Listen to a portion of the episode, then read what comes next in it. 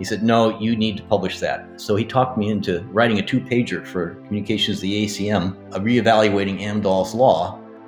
Everybody is messing with that standard. So we're back in the zoo that we had before there was an IEEE standard.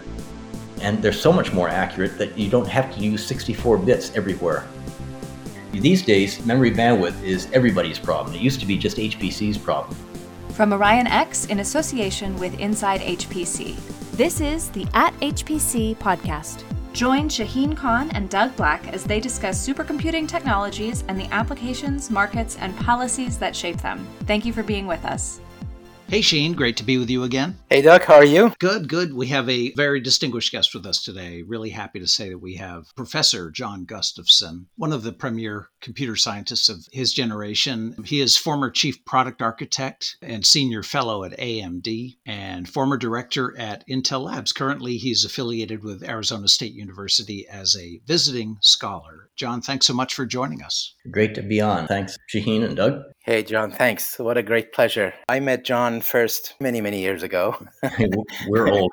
yes. And I learned a lot from him. He was the first person I heard who was highlighting the importance of memory and memory bandwidth decades before everybody else started talking about it. The other thing I remember that I want to actually start with John is a graduate of Caltech, where Richard Feynman was a professor, and he actually was a student in one of his classes, including that famous bongo picture. So, John, maybe you start us there. How did that all ha- yeah. Feynman, we just adored Feynman, of course. We had lots of Nobel laureates on campus. There were about 38 Nobel laureates associated with Caltech. So, the ratio of undergrads to Nobel laureates is about the same as the ratio of undergrads to faculty members at mm-hmm. most places. Hmm. of all those Nobel laureates, I don't think anyone commanded the respect that Feynman did and the adoration because he was funny, he was incredibly smart, incredibly good at, at solving problems, but just a, a very approachable guy. And besides being in his class, I actually thought he would be great for a cameo in the Caltech musical we put on musicals not unlike high schools sometimes do and we did a guys and dolls and i thought well he's great at the brooklyn accent he can be the guy at the other end of the phone booth. and but we also needed a bongo player for the scene in Havana, Cuba, which opens up right after the entr'acte. And you should have seen the reaction when the lights came on and we hit him with a spotlight. He's wearing a sequined top that's tied in a knot at the chest Oh my gosh. Oh my gosh. and I've got pictures of that. And uh, he had a great time. At first, he thought it was going to take too much of his time to be in the show, but then we couldn't get him off the stage. He said anybody who's actually seen recordings of him lecture knows he's just a master showman. He loves getting up in front of an audience. He can't resist. And that's what I was counting on. So he said yes. And I think he's done other cameos in the student musicals since then. And it always gets a huge reaction out of the audience. Like, that's fine. they all whisper and the heads all turn toward each other. nice, nice. That's brilliant. Now, of course, his name keeps coming up these days a lot more than it used to. And yeah. in context of quantum computing, because he pointed in that direction first. Yes. What's your perspective on quantum computing these days? It's a brilliant combination of the speed of analog computing, but with digital qualities to it, since it is uh, discrete states. And I, I don't think people appreciate that it's a completely different approach to computing. It's not like you're going to plug a quantum accelerator into your server someday. It's, it's just going to be a different way of doing things. I think we're still at the stage where people spend 10 months trying to figure out how to program, then it runs close to instantly. Mm. so, yeah, so the, the, program ease is, is going to be a, a big hurdle, but it's certainly an exciting thing to, to consider and to look at. And if Feynman saw that it was eventually going to be the right way to go, I, I tend to think that he's probably right. He wasn't wrong about very many things. It's so true. So you know that cliche that there are some technologies that are always ten years away. You're you're not in that camp with quantum. No, uh, and I would never say so, even if I thought it, because I never get in the way of people who are actually doing things by saying, "Oh, that'll never work." I remember so many fuddy duddies saying that to me when I was 30 years old about parallel processing, for example, and. Mm. I thought I never want to be one of these guys who says this is impossible, it'll never work you know, the elderly and distinguished scientist who says something is impossible is probably wrong, yeah. as Arthur C. Clarke puts it. Yeah, mm. yeah. Uh, well, I love your sentiment. I mean, to my mind, over the last four or five years, I think we've reached a critical mass where there's so many super smart people and so much money directed at, at the problem all over the world. A, that indicates it is a solvable problem. And B, if you have that many people involved who are so intelligent, you know, there's going to be breakthroughs. And it seems that we're just making these incremental breakthroughs across a broad quantum computing front. We hit this piece and that piece and this piece and, and take two steps forward kind of thing. Get, get things up to room temperature and stable, and we're off and running. No, that's a good segue into parallel processing since you brought it up. And yes. kind of fast forward to, I think it was a, only a few years after I first met you when you were leading the floating point systems T series, one of the first massively parallel processing systems. You want to start us with that, and because that led to the Gordon Bell Award, which I also want to talk about. Sure. It's, it's funny how much of the hypercube technology of that era came from Caltech. I overlapped with four people who built the first hypercubes at various companies like Ametek, N-Cube, the uh, JPL. They were all building hypercubes, and they all they were all there at Caltech when I was there, including Chuck Seitz, of course, who really did the first one called the Cosmic Cube.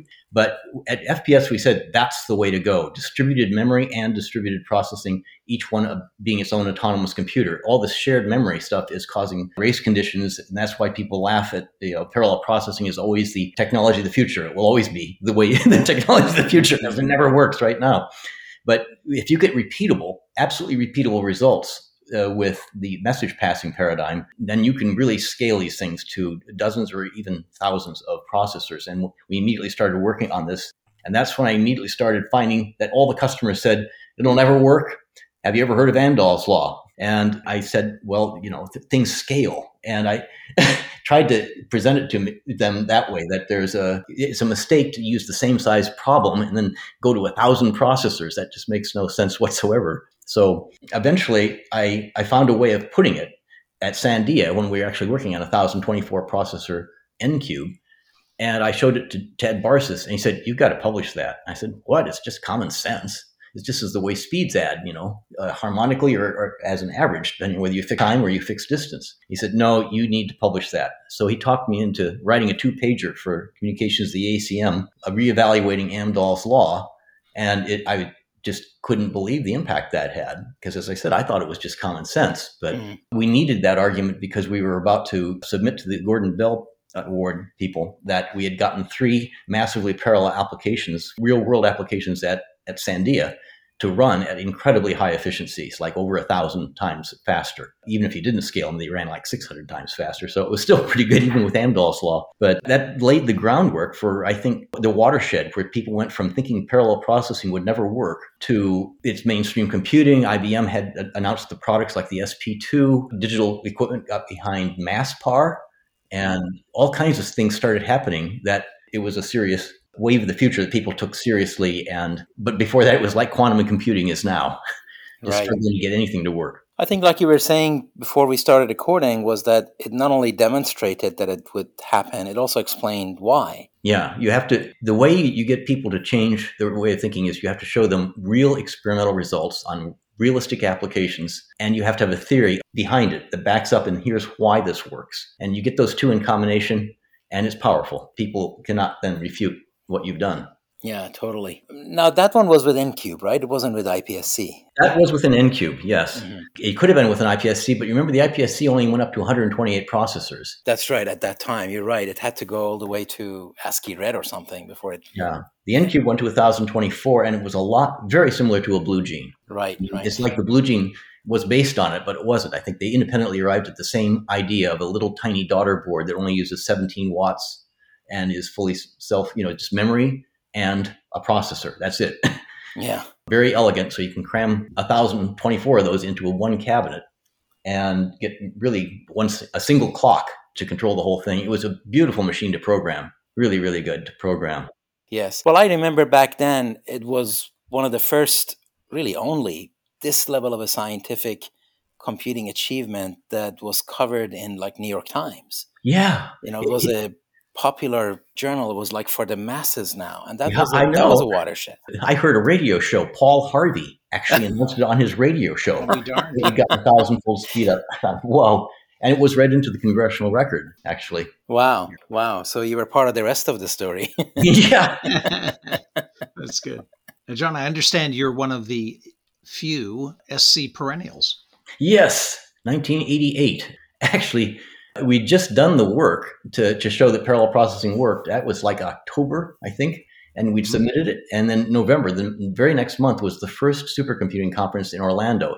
So the bomb hadn't hit yet. And Seymour Cray gave the keynote. And he was talking about possibly going to 16 processors, but he thought that might be the limit that he'd ever go to. And my hmm. colleagues at Sandia, uh, Gary Montry and Robert Benner, just we just kind of smiled at each other. you have no idea what's about to hit you, Seymour. nice, nice. Yeah, but I but I got to tell you, uh, John, discovering Amdahl's law was really disappointing because I was at Clementi's lab at the time, and we were doing parallel processing, and we had three and then ten attached processors, FPS attached processors, hang off of a mainframe. And we were running applications and measuring them and we were plotting them. Mm-hmm. And, you know, I didn't know anything about Amdahl's law. I was like a chemie. So I was just plotting these and I mm-hmm. just sort of dawned on me at some point that, you know what?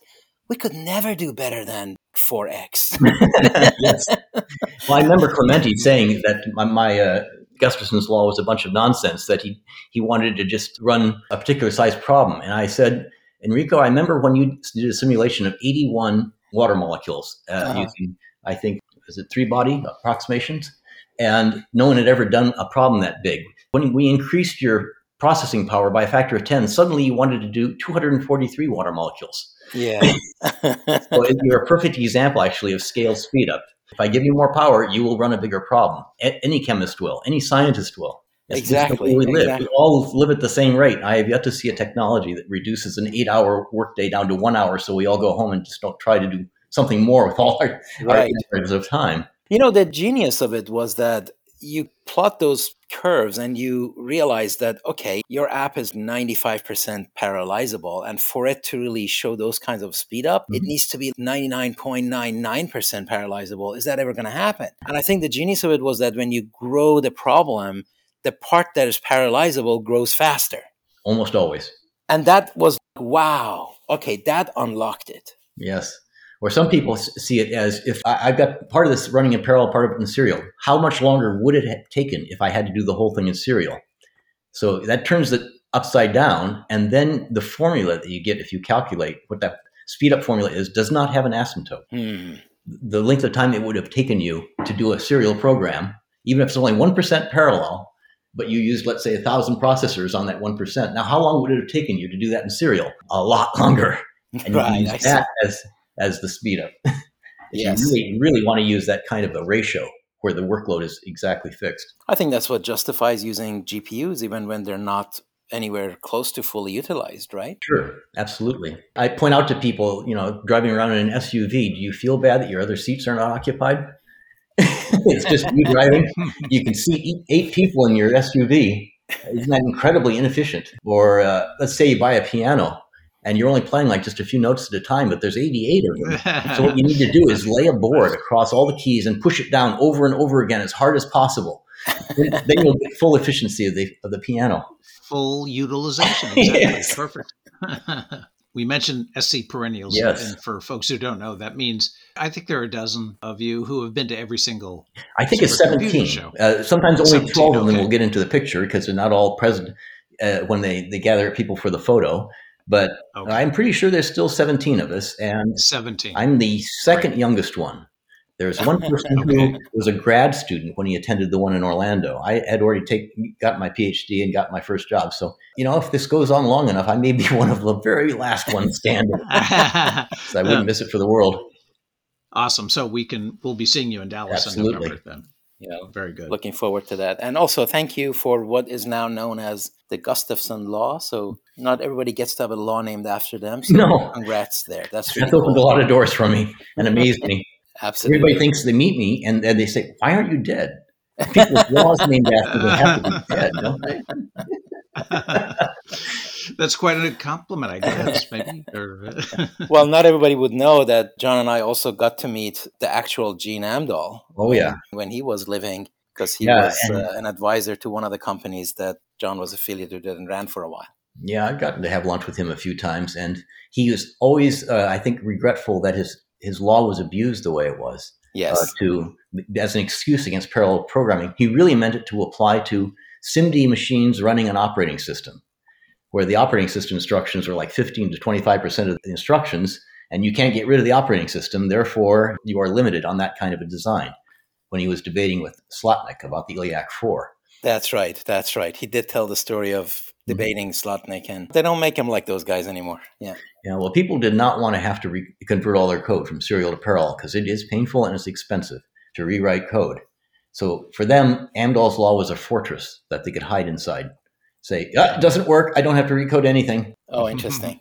yeah. That's the, the, people have the real strong affection for Amdahl's law and will not let go of it. And I can think of some professors at Stanford. I think that's really what's underlying it all. Interesting. Now, sometime after this, having kind of solved the problem of how do you look at scalability, you got interested in IEEE arithmetic. Oh, yeah. And what I consider the challenge of mapping an analog space to a digital space. Well, the overlap is, you know, when you go parallel, we discovered this on the NCube, we were getting slightly different answers. Of course, as soon as you get a slightly different answer, you said, oh, we probably had a bug especially with you know something as complicated as programming 1024 processors. And we discovered it wasn't a bug; it was the lack of associativity in floating point arithmetic. And even in the early 80s, I was trying to find some way of doing computer arithmetic that would be less prone to rounding error or mm. closer to true mathematics. And it's it's a very very difficult problem. And I think 33 years later, I have something I can point to and say this is a pretty darn good solution.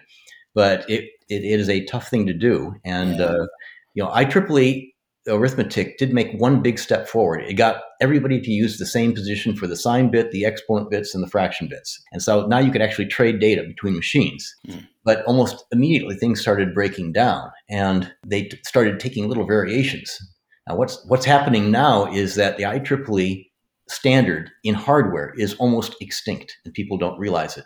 If you actually look at that 100-page document and all the things you're supposed to do, a lot of them are simply trapped into software now. If oh. and, and, so if you have an exception, you know, a, a subnormal or a denormal number, mm. or an overflow, or or not a number, so any of those things, they trap it to software, and it can take 200 clock cycles, even in in microcode, to deal with it.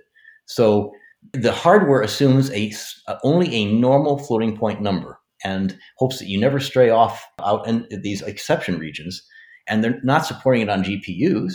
GPUs also assume a normal floating point number.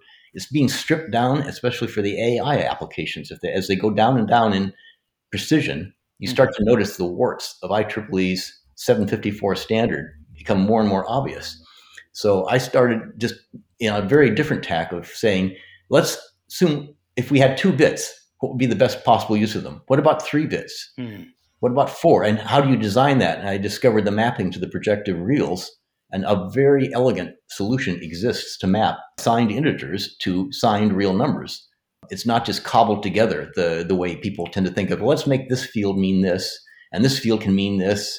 And here's a special case we can make for this field, the kind of design by committee that led to IEEE 754. Right. So you've been at this for a good number of years now, and it has grown up, it has matured. Yes, it's ironic. My first job was at a place called Floating Point Systems because that's all I do now. that's yeah. so true. Yeah, this is this is my hot button right now. I remember when I proposed a new number system to Justin Rattner, the CTO of Intel.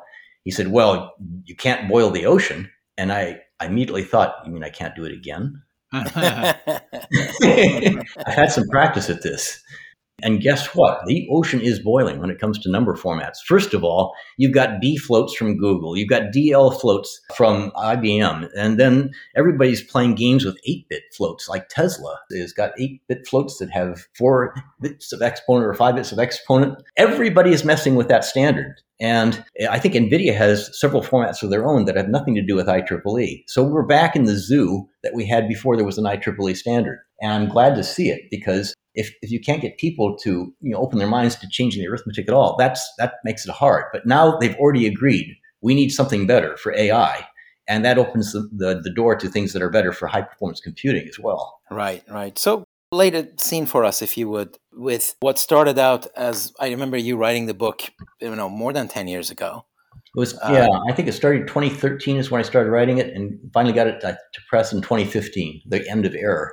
Right. Okay. Okay. Right. Right. So, you know, it feels like about 10 years ago. So it's in the ballpark. Yes. And it was called Unum at the time. Yeah. Unum arithmetic. And then it kind of morphed over time. So, kind of take us through yeah. the trajectory of that, if you would. So I was trying to be friendly to IEEE and say, here's an upward extension. I'll call them universal numbers that allow you to admit when your answer is not exact. That it's between two representable numbers, like an open interval between two numbers you can you can express exactly. It's sort of like when you write pi equals 3.14, that's a lie. But if you say pi equals 3.14 dot dot dot, now you're telling the truth. Mm-hmm. You, it's a very quick way to say it's between 3.14 and 3.15. There's some other bits past that or digits past that, and now you've made a true mathematical statement. Mm-hmm. Well, that the difference between a dot dot dot or not having a dot dot dot is just one bit. It's like a sign bit in the beginning and a uncertainty bit on the end. Mm-hmm. And then I, I made that variable precision, which is what uh, William Kahan said we always really needed in interval arithmetic is variable precision interval arithmetic and I rebuilt numerical analysis from the ground up in that book. And everybody liked the book. It was uh, in its category in, in Amazon. It was number one bestseller for a while against 4,000 other books on that kind of subject.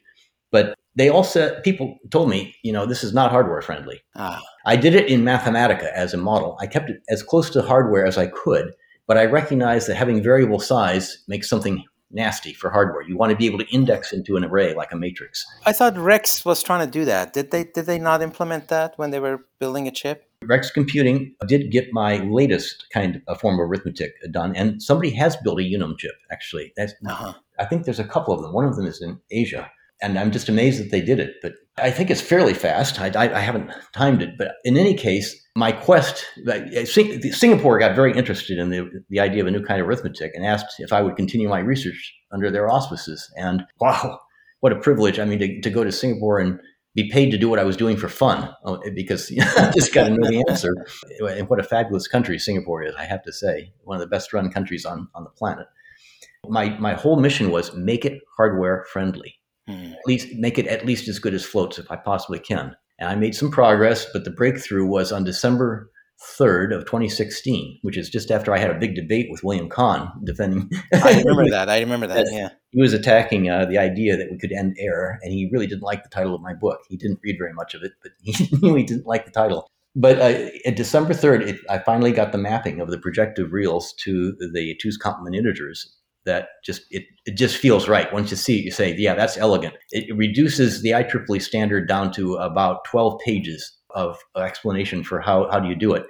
And I by this time I'd gone through a, a type 2 unum and a type 3 unum, and I decided to call these, well, I wanted to call it a guess. I thought that's too pejorative. Let's be uh, more uh, optimistic and call it a posit, which is, you know, an assumption something that you think will prove to be true. You posit something. Mm. I also like the fact it was five letters, so people could change all the words float to posit and wouldn't change their pagination. I presented at Stanford on Groundhog Day in 2017, and there's a course called Double E 380 that they invite people to come and give guest lectures, and they, they let their students view these on YouTube. Usually get about 300 views. It's like like Dave Ditzel went on and explained his his approach to computing, and that um, and, and, people get to hear what new product has been announced sometimes from say an AI company. Mm-hmm. So I did this lecture and I introduced posit arithmetic. It's, it's about 60 minutes long. You can still find it there. And to my astonishment, it went by the standards of this kind of subject. It went viral. 26,000 views. Oh yeah, that's viral. That's right. And, How uh, many? Twenty six thousand. Twenty six thousand. I wish I could put it in my citation index. you know, I can't put video watches a, a citation. Mm.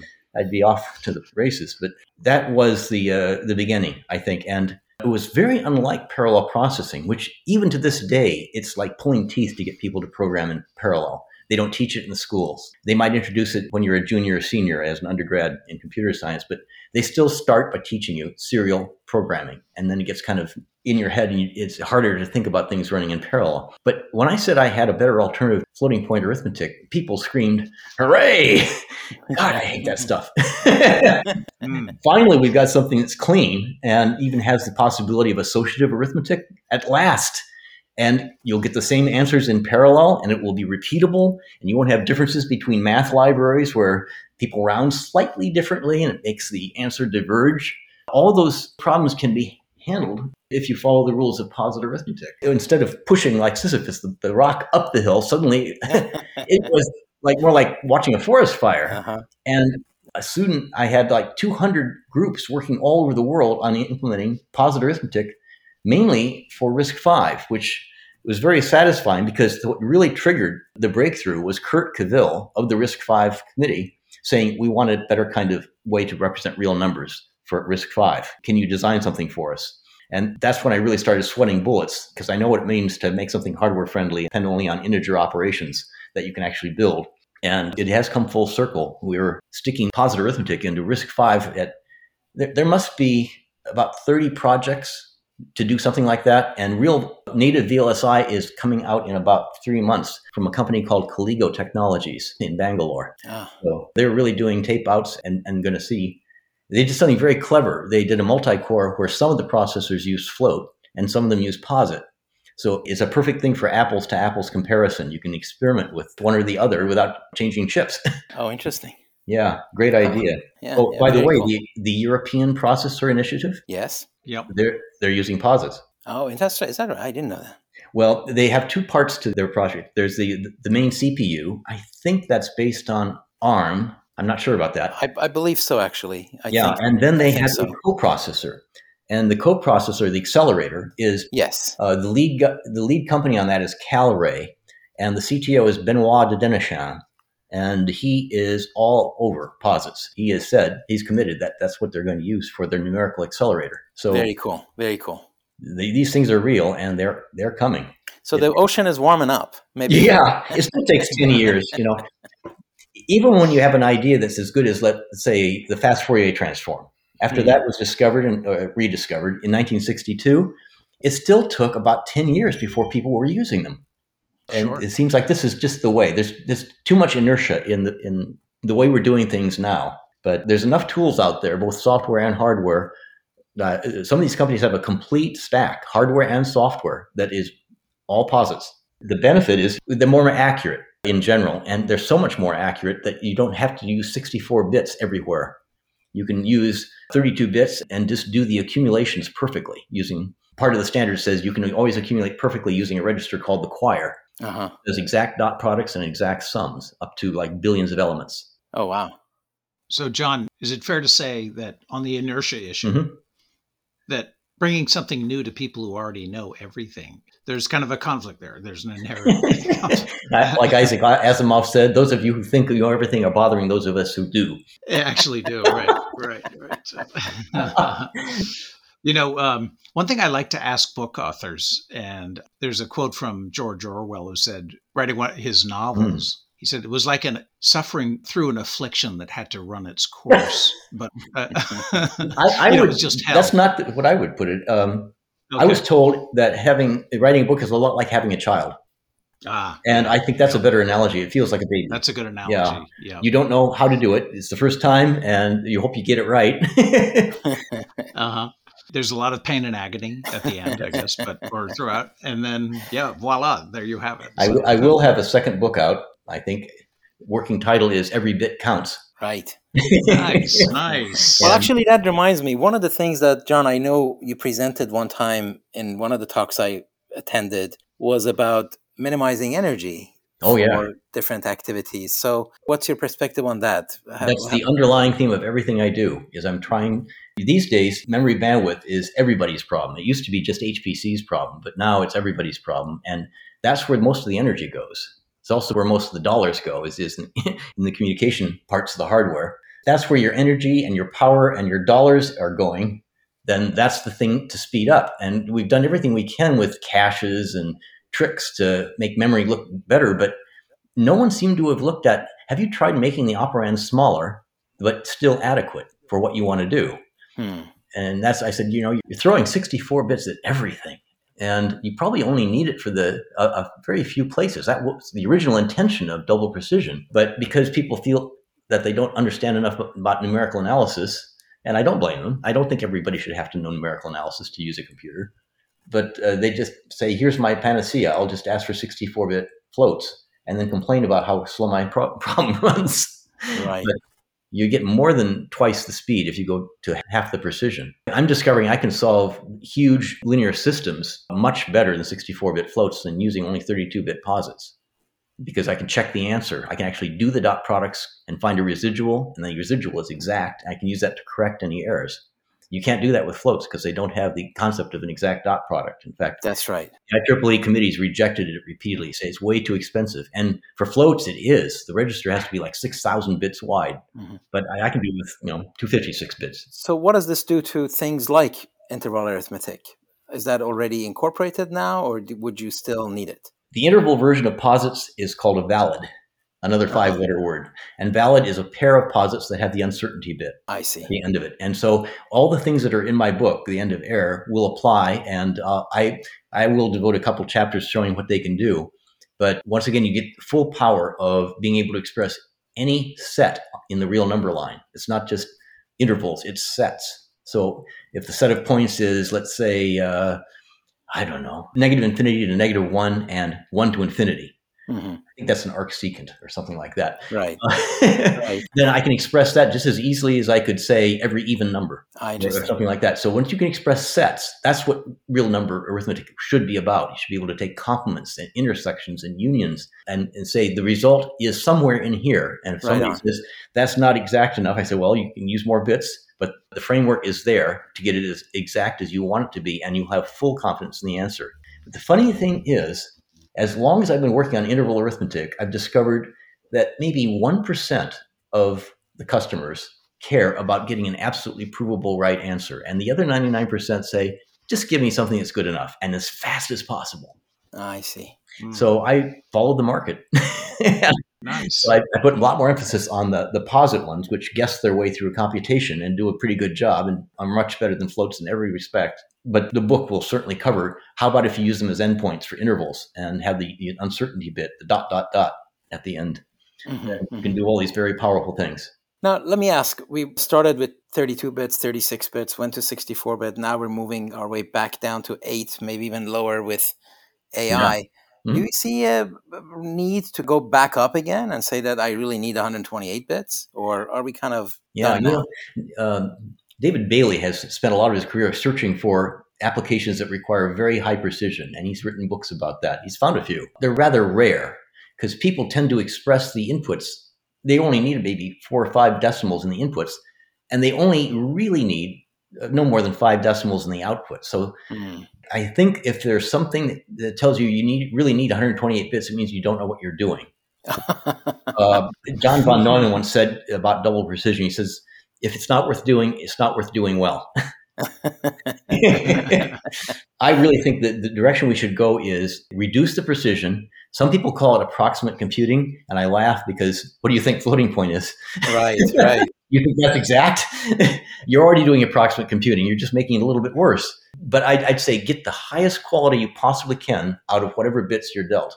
Make sure that there's a maximum information in each bit in, in a way, apply information theory, Shannon's right information theory. Make sure that every bit pattern you design is used about the same number of times, and then you'll have maximum entropy. But that's not what we have now. I mean, we've got these, some of the bits never change in a floating point number because you don't need 10 to the 300th power very often. You're saying some bits are more significant?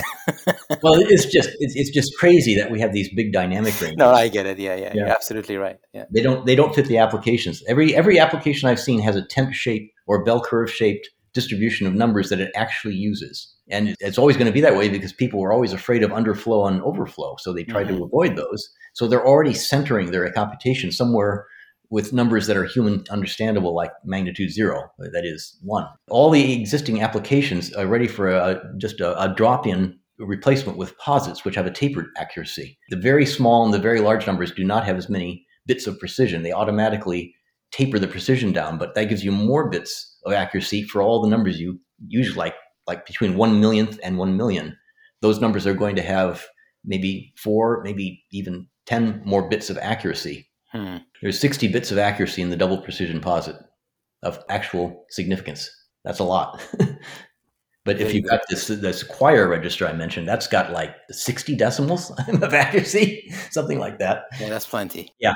So, John, looking forward, based on everything you're seeing, hearing, doing, and then if we want to look out five, maybe 10 years, mm-hmm. do you see a significantly changed supercomputing HPC landscape or incremental progress, but not looking a great deal different? Oh, I, I, believe there could be a breakthrough in quantum computing. As I say, if somebody discovers a different way of storing a qubit that's much more practical and, and sticks around for minutes, not milliseconds, then that's going to be a huge, huge watershed.